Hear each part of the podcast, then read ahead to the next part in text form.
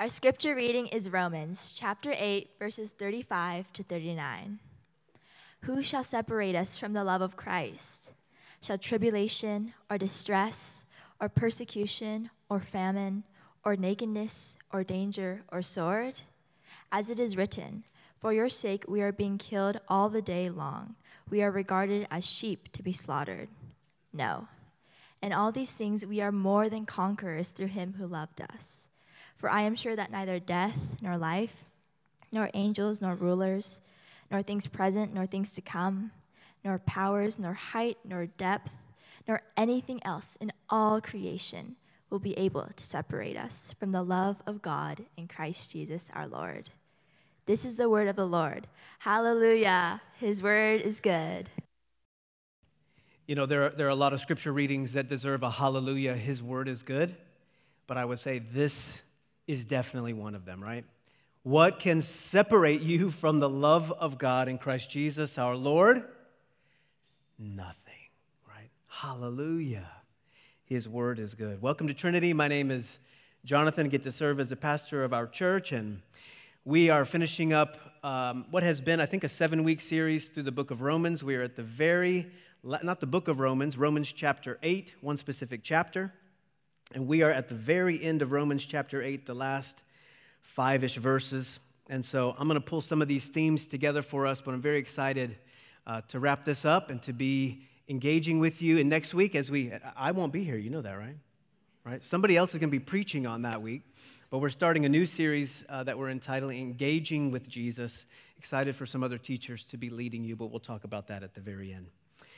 All right, so Romans eight, verses thirty-five through thirty-nine. As Paul closes out this incredible chapter, he continues what we called uh, the white-hot logic of the gospel. Verses thirty-one through thirty-four. Verse thirty-one said this, "What then shall we say to these things? If God is for us, who can be against us?" He's thinking well, right? He's using his mind. He's thinking about the gospel. If God is for us, who can be against us?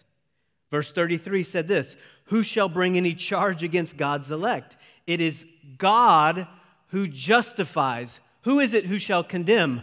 God is the Supreme Court Justice of the universe." We asked the question last week, why dip down into lower court's jurisdiction if the Supreme Court Justice has already ruled in your favor? Not guilty. Who can bring any condemnation in your life if God has pronounced this, that you are justified? And now here in verse thirty-five, Paul both asks and he answers one final life-changing question. Verse thirty-five, who and what has the power and the ability to separate you from the love of God, the presence of God, the goodness of God?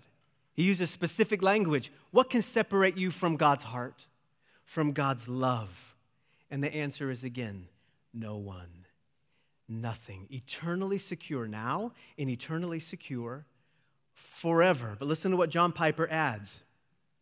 He says, but the design of this passage is not to add eternal security to a life devoted to earthly comfort. The design is to promise eternal security, to free you from a life devoted to earthly comfort, and to give you the freedom and joy and courage to move toward need, not toward ease. You see what he's saying? He goes, this passage is not about cheap grace, where you're thinking to yourself, man, I can do whatever I want. I've got total security now and forever. This is cheap grace. This is not costly discipleship. This is not taking up your cross and following Jesus. This is not the good stuff of Christianity. You want the good stuff of Christianity, you listen to Jesus and you follow his way. You don't say, thank you for the doctrine of Romans chapter eight. It's very reassuring. I'm actually really grateful that there are no commands in Romans chapter eight, only promise. The promise is amazing. It leads to apathy and a life of a lack of conviction around the person of Jesus Christ. I'm so grateful for Romans eight. No. See, Romans eight and the freedom, what it does is it reorders your loves. The Bible is designed to reorder your loves. But Romans chapter eight is designed to reorder those loves, not by force-fitting and bending them into religious shape through guilt or shame, Rather, our loves or our hearts are reordered as we come into the presence of the real and living God who doesn't bend them into shape, because if you bend something unbreakable, it will snap. But if you take something that can be heated up and you melt it into shape, then your life has new form.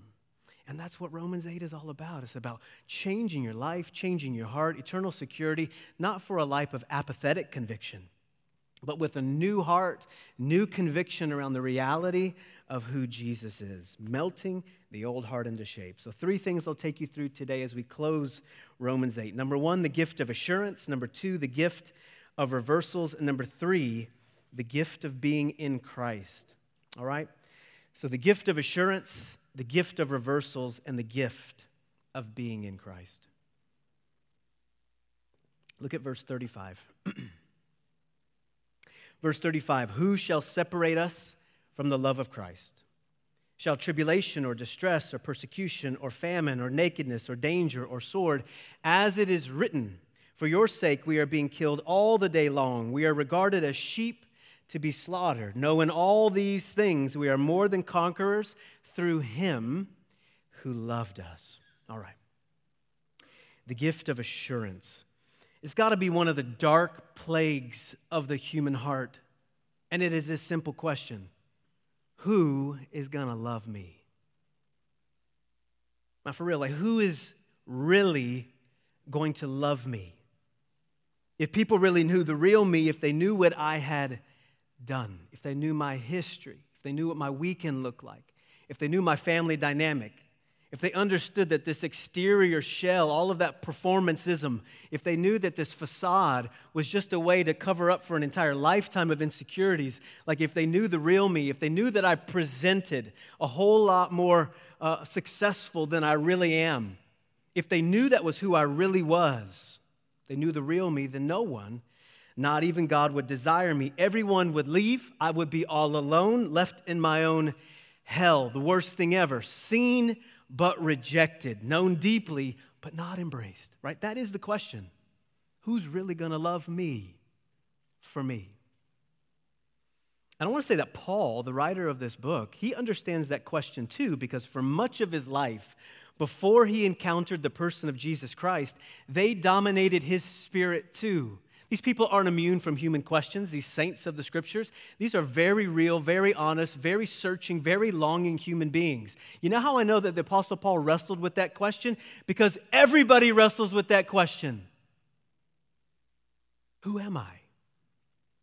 What do I have to do to be seen, accepted, loved, welcomed in? The Apostle Paul wrestles through this.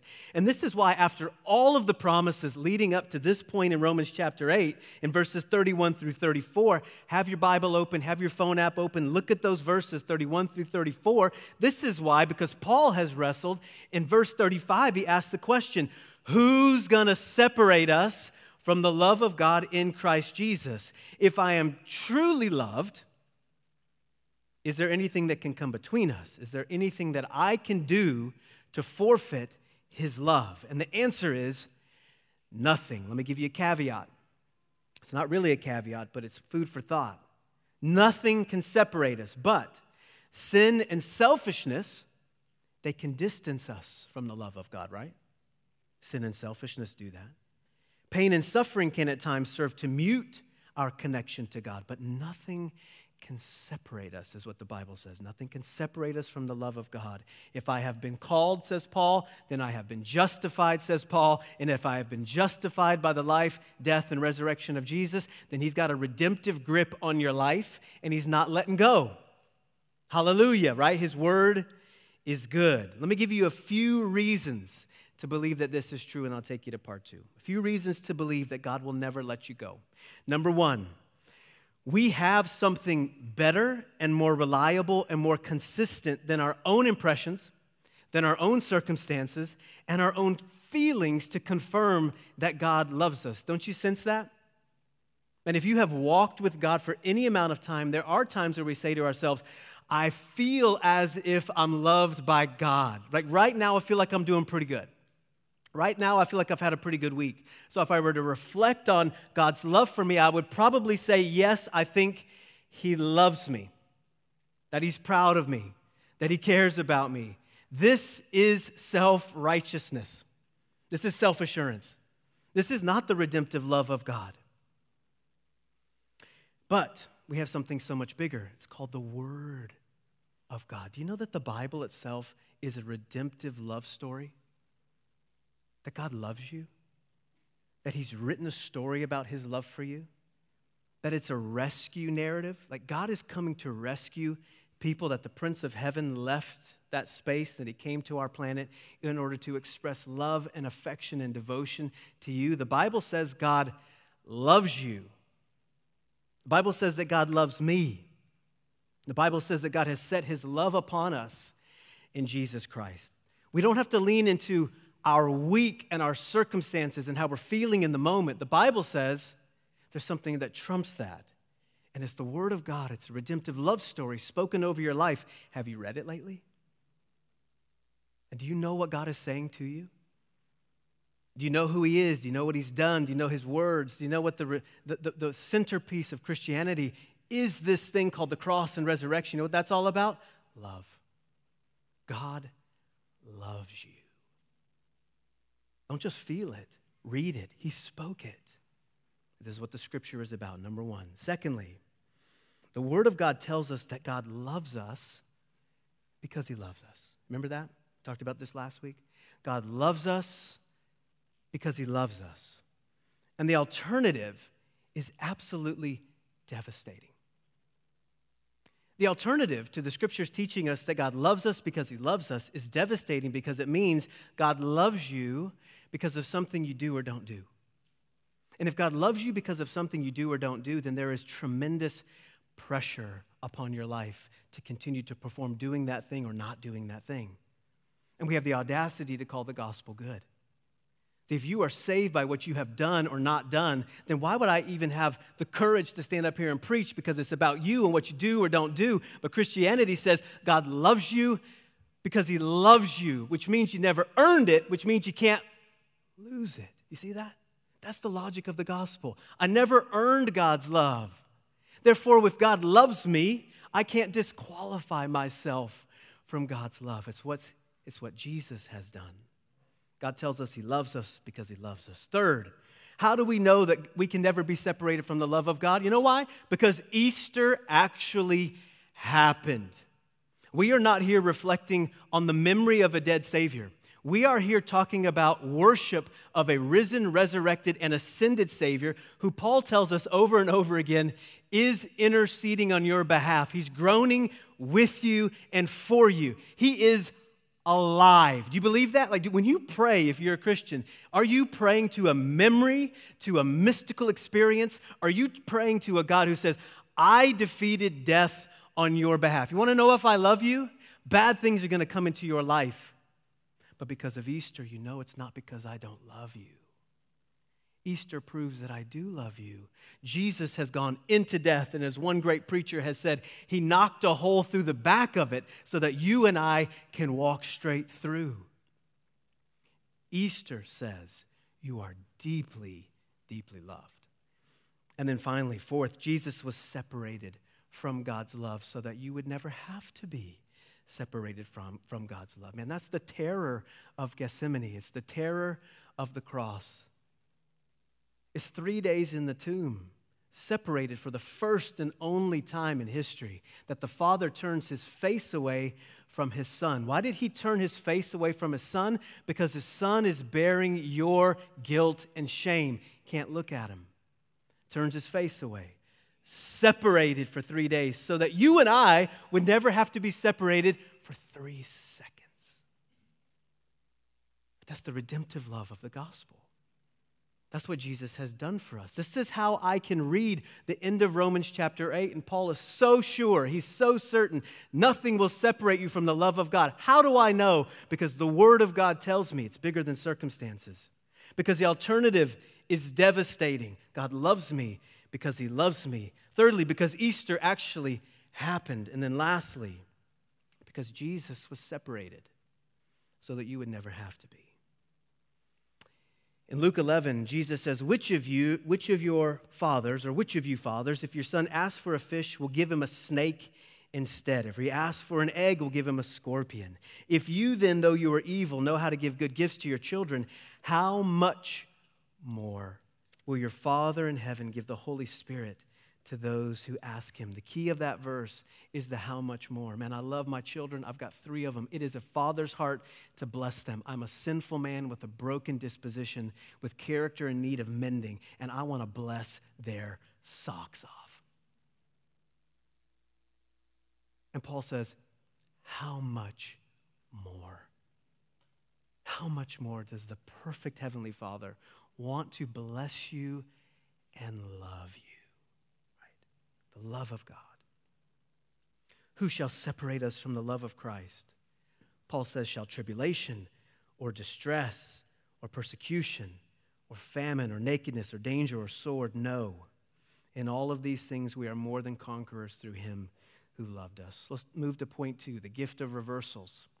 I love this section. He talks about being more than conquerors. What does that even mean? Let's talk about that. The gift of reversals. Uh, the Christian life is one that's modeled around the way of Jesus. That's what it means to be a Christian. We understand him. We're not trying to impress him, but we are looking at the rhythms and the routines, the traditions of his life, the movements, the cadences, and we see perfect humanity. We want to be like Jesus because we have been redeemed by Jesus. You see that? I don't get redeemed by Jesus, blessed by God, because I act like Jesus. No. He has moved into my life when I was not near him, and because of that, because he's made an enemy a friend, man, I want to be like this person. I want my life to reflect him. And in reflecting Jesus, what we do is we give up things. This is who Jesus was. We give up our right to control, where we give ourselves away and we find ourselves, where we play second fiddle or second violin, if you will. Right, to Jesus' first chair. And for the modern person, this can sound regressive, can't it? Oh, I have to submit myself to somebody else. I have to be second. What about my primary needs and my life and my happiness? For the modern person, it can sound regressive, antithetical to so many of the values of Western society.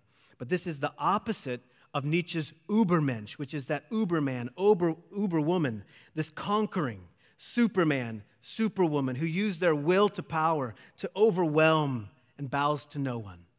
That has driven so much of Western individualism. But listen, but to be a Christian is to be someone who's already been conquered by grace. See that? That's what it means to be a Christian. And like grace has conquered my life. And because Jesus has conquered me in love, I no longer sense the need to craft an identity by exerting my will to power and conquering other people. Society tells me to do that. Jesus says, give your life away. Now, let me make a connection. Second Corinthians, Second Corinthians five fourteen says, for the love of Christ controls us, because we have concluded this, that one has died for all, therefore all have died. You see this? The love of Christ controls us. I think the King James says, constraineth us. The love of Christ squeezes us. The love of Christ controls us. The, life, the love of Christ compels us and moves us forward. We are people, as Christians, who have been conquered by God's grace. And the result is not that we lose ourselves, but that we become, ready? More than conquerors. What does this mean? We don't lose ourselves in this process of being conquered by God's love. We become more than conquerors. A conqueror is somebody who has defeated her enemy, somebody who derails his foe's purpose, strikes down her opponent. But more than a conqueror, this is crucial, more than a conqueror makes her enemy work for her own purposes. You were against me, but now that I am more than a conqueror, I'm going to take all of that force, all of that devastation, and we are going to repurpose it and reposition it to work for my good. Not only have we won, but I have turned you, my enemy, right, into a servant of the purposes of God's goodness in my life. In Second Corinthians four seventeen, let me show you this. Paul writes, therefore, we do not lose heart. Though outwardly we are wasting away, yet inwardly we are being renewed day by day. For our light and momentary troubles are achieving for us an eternal glory that far outweighs them all. Our light and momentary troubles are forming in our lives an eternal weight of glory that is going to make the moment look small and insignificant by comparison. Here's what Paul is saying. Life is not always easy. Pain comes at us in all different shapes, sizes. Afflictions are very real. They will work against you to discourage you and lead you away from following Jesus. But instead, because Jesus Christ is never actually backed into a corner, and he can use all things to achieve his purpose in your life, these light and momentary troubles are doing something to your life, to your soul, to your spirit, to the life you're living right now in a way that nothing else could. What Paul is saying is the affliction's coming for your faith to derail your love for Jesus, but if you're in Jesus Christ, through faith, you can see this position completely reversed. Here's how John Piper put it. He said, affliction raised his sword to cut off the head of Paul's faith and yours and mine. But instead, the hand of faith snatched the arm of affliction and forced it to cut off another part of his, ready, worldliness.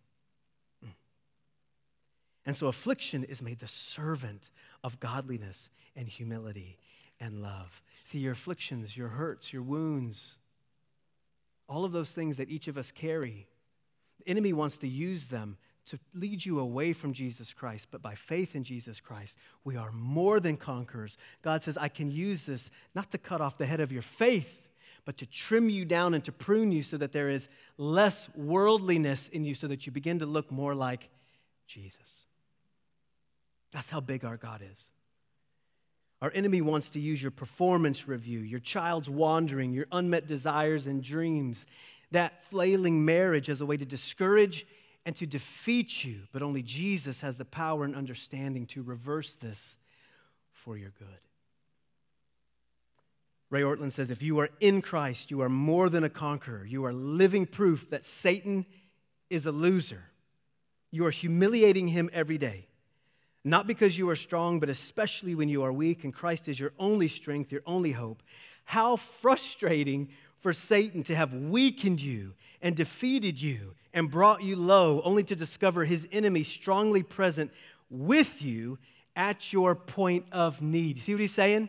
He wants to use anything and everything, the enemy, to bring you low. But when you are brought low, this is where Christ erupts in your life. When I am weak, then I am strong. When he comes to tempt you to despair, he goes, oh no, the strong one is with him. The strong one's in her life. Right? Affliction is being turned on its head. It has brought me only closer to Jesus Christ.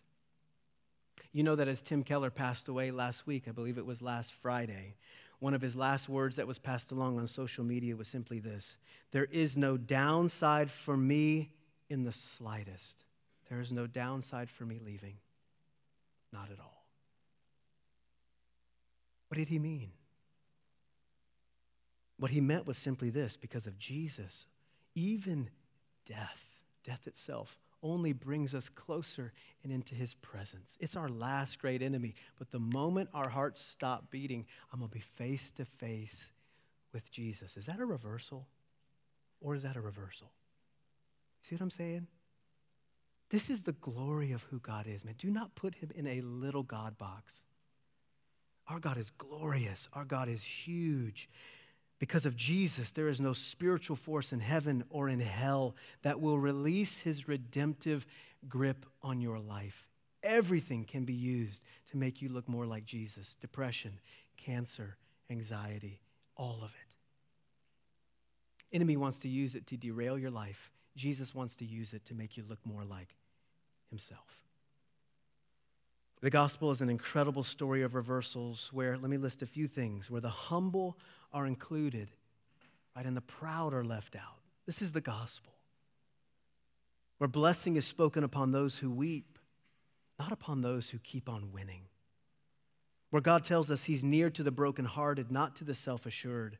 Where orphans have their entire world reversed, where orphans are made family, where sinners are made righteous, where beggars are made royalty, where death is defeated through death itself, where enemies of God are welcomed into a secure attachment with our Savior that makes us more than conquerors now and forever, where the dead are actually brought to life. Christianity is not about making good people or bad people good. It's about making dead people alive. What a reversal. Only our God can do that. Right? The gift of reversals. And finally, the gift of being in Christ. Let me say this as we get to this last part.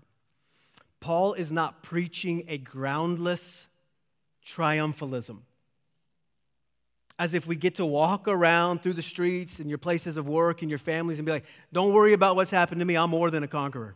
No, no, I'm more than a conqueror. Like as it's this kind of prideful boast. That's not what he's describing. What he is talking about is Christ as our champion. In Christ, right? The gift of being in Christ makes me more than a conqueror. Apart from Christ, guess what I am? Less than a conqueror. Apart from the reality of Jesus Christ, man, I am plagued by guilt, sin, shame, and the fear of death. All of those would overpower us. And this is why Paul concludes Romans eight the way he does. For I am sure, look at this verse, thirty-eight.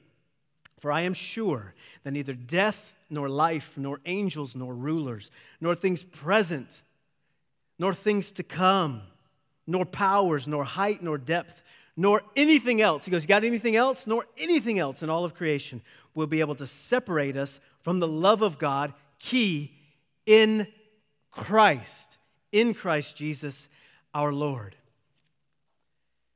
When Jesus took on flesh, left heaven, came to planet Earth as a human being, he united himself with us forever. He became human, and he stayed human. The sharing, the union, is forever. Rankin Wilburn, who's a pastor and author, he writes, we are not alone. Jesus knows our frame because he assumed it. He knows we are dust because he became it. And now dust sits on the throne of the universe. You are united to one who is like you, ruling the universe. He became like you. And the best news of the gospel says that everything Christ has achieved is now shared with us who love him, his perfect life, his sinless death, his resurrection, his defeat of the grave, his righteous character are all rightfully his, but if we are in Christ, you see, they are all now rightfully yours. That's the gospel. Everything that he accomplished, if you're in him and if you love him, is yours. As that well-known hymn puts it, at one with him, I cannot die. My soul is purchased by his blood. My life is hid with Christ, in Christ on high, with Christ my Savior and my God. When God looks at you, he sees your life hidden in the person of Jesus Christ. To quote Keller again, he said, on the cross, Jesus was putting himself into our lives, our misery, our mortality, what union, so that we could be brought into his life, his joy, and his immortality. I close with this. Should your heart stop beating today and you find yourself at the gate of heaven, posed with one of the most important questions in the history of the world, the simple but vital question, why should we open the doors of heaven for you? Can I say this? Do not point to yourself. Do not point to what you have done. Do not point to your morality. Do not compare yourself with a neighbor who had a much worse life than you. Do not say, I think I have done enough. The scriptures clearly say, our God is so big and so holy, you can never do enough. You cannot. What you do, though, when they ask you that question, why should we open the gates of heaven for you, is you will point across the way and you'll say, don't ask me why, but I'm with him. And you will point at Jesus Christ. And you'll say, I'm not sure why I've been included, called, and justified. I'm not sure what this is all about. I know that he has set his affection on me. There's really no reason you should open eternity for me, but he has set his love on me, and I'm with him. And when you point at Jesus, you know what he's going to do? He's going to walk over to the gate. He's going to pat those angels, those guards on the, on the shoulder. He's going to say, thank you, thank you. But then he's going to show them his hands and his feet. And he's going to say, this is the admission. It has been paid. It has been paid in full. Let them come on in forever. And this is what the gospel's about, man. It's about a God who will never stop serving you. He's committed to you. He loves you. There's nothing that can separate you from his love now or forever. I end with this. Are you in him? Are you in Christ? Like, do you want to be in him? That's what this is all about. It says it at the top, doesn't it? Spiritual formation is the Spirit-led process of becoming more like Jesus, of abiding in him. Gotta know him. Gotta be tethered to him. I want his life upon my life. I encourage you as you, as we wrap this series up, to let the gospel wash. Let it allow you to drop certain things. Chains fall off. Freedom to be yours. Let's pray to that end. Lord Jesus, Lord Jesus, we want to be in Christ. What a gift to be in our God. What a mystery, a strange thing, but it's the Holy Spirit who does this and allows us to be in you. And we thank you, Lord, for the power of the gospel, the pronouncement of the Apostle Paul, his life being transformed, our lives being transformed by the love of Jesus that will not let us go. Oh, love that will not let us go. Lord Jesus, we thank you for your profound love. Even death cannot hold you back. We thank you for the reality of Easter. We thank you for the word of God that speaks love over our hearts. We thank you for the body of Christ that nurtures this in one another's lives. And we thank you that you are profoundly close, profoundly good, profoundly near. Jesus, a blessing upon this church family. Let us know your love. We want you here. Come and meet with us. In Jesus' name, amen.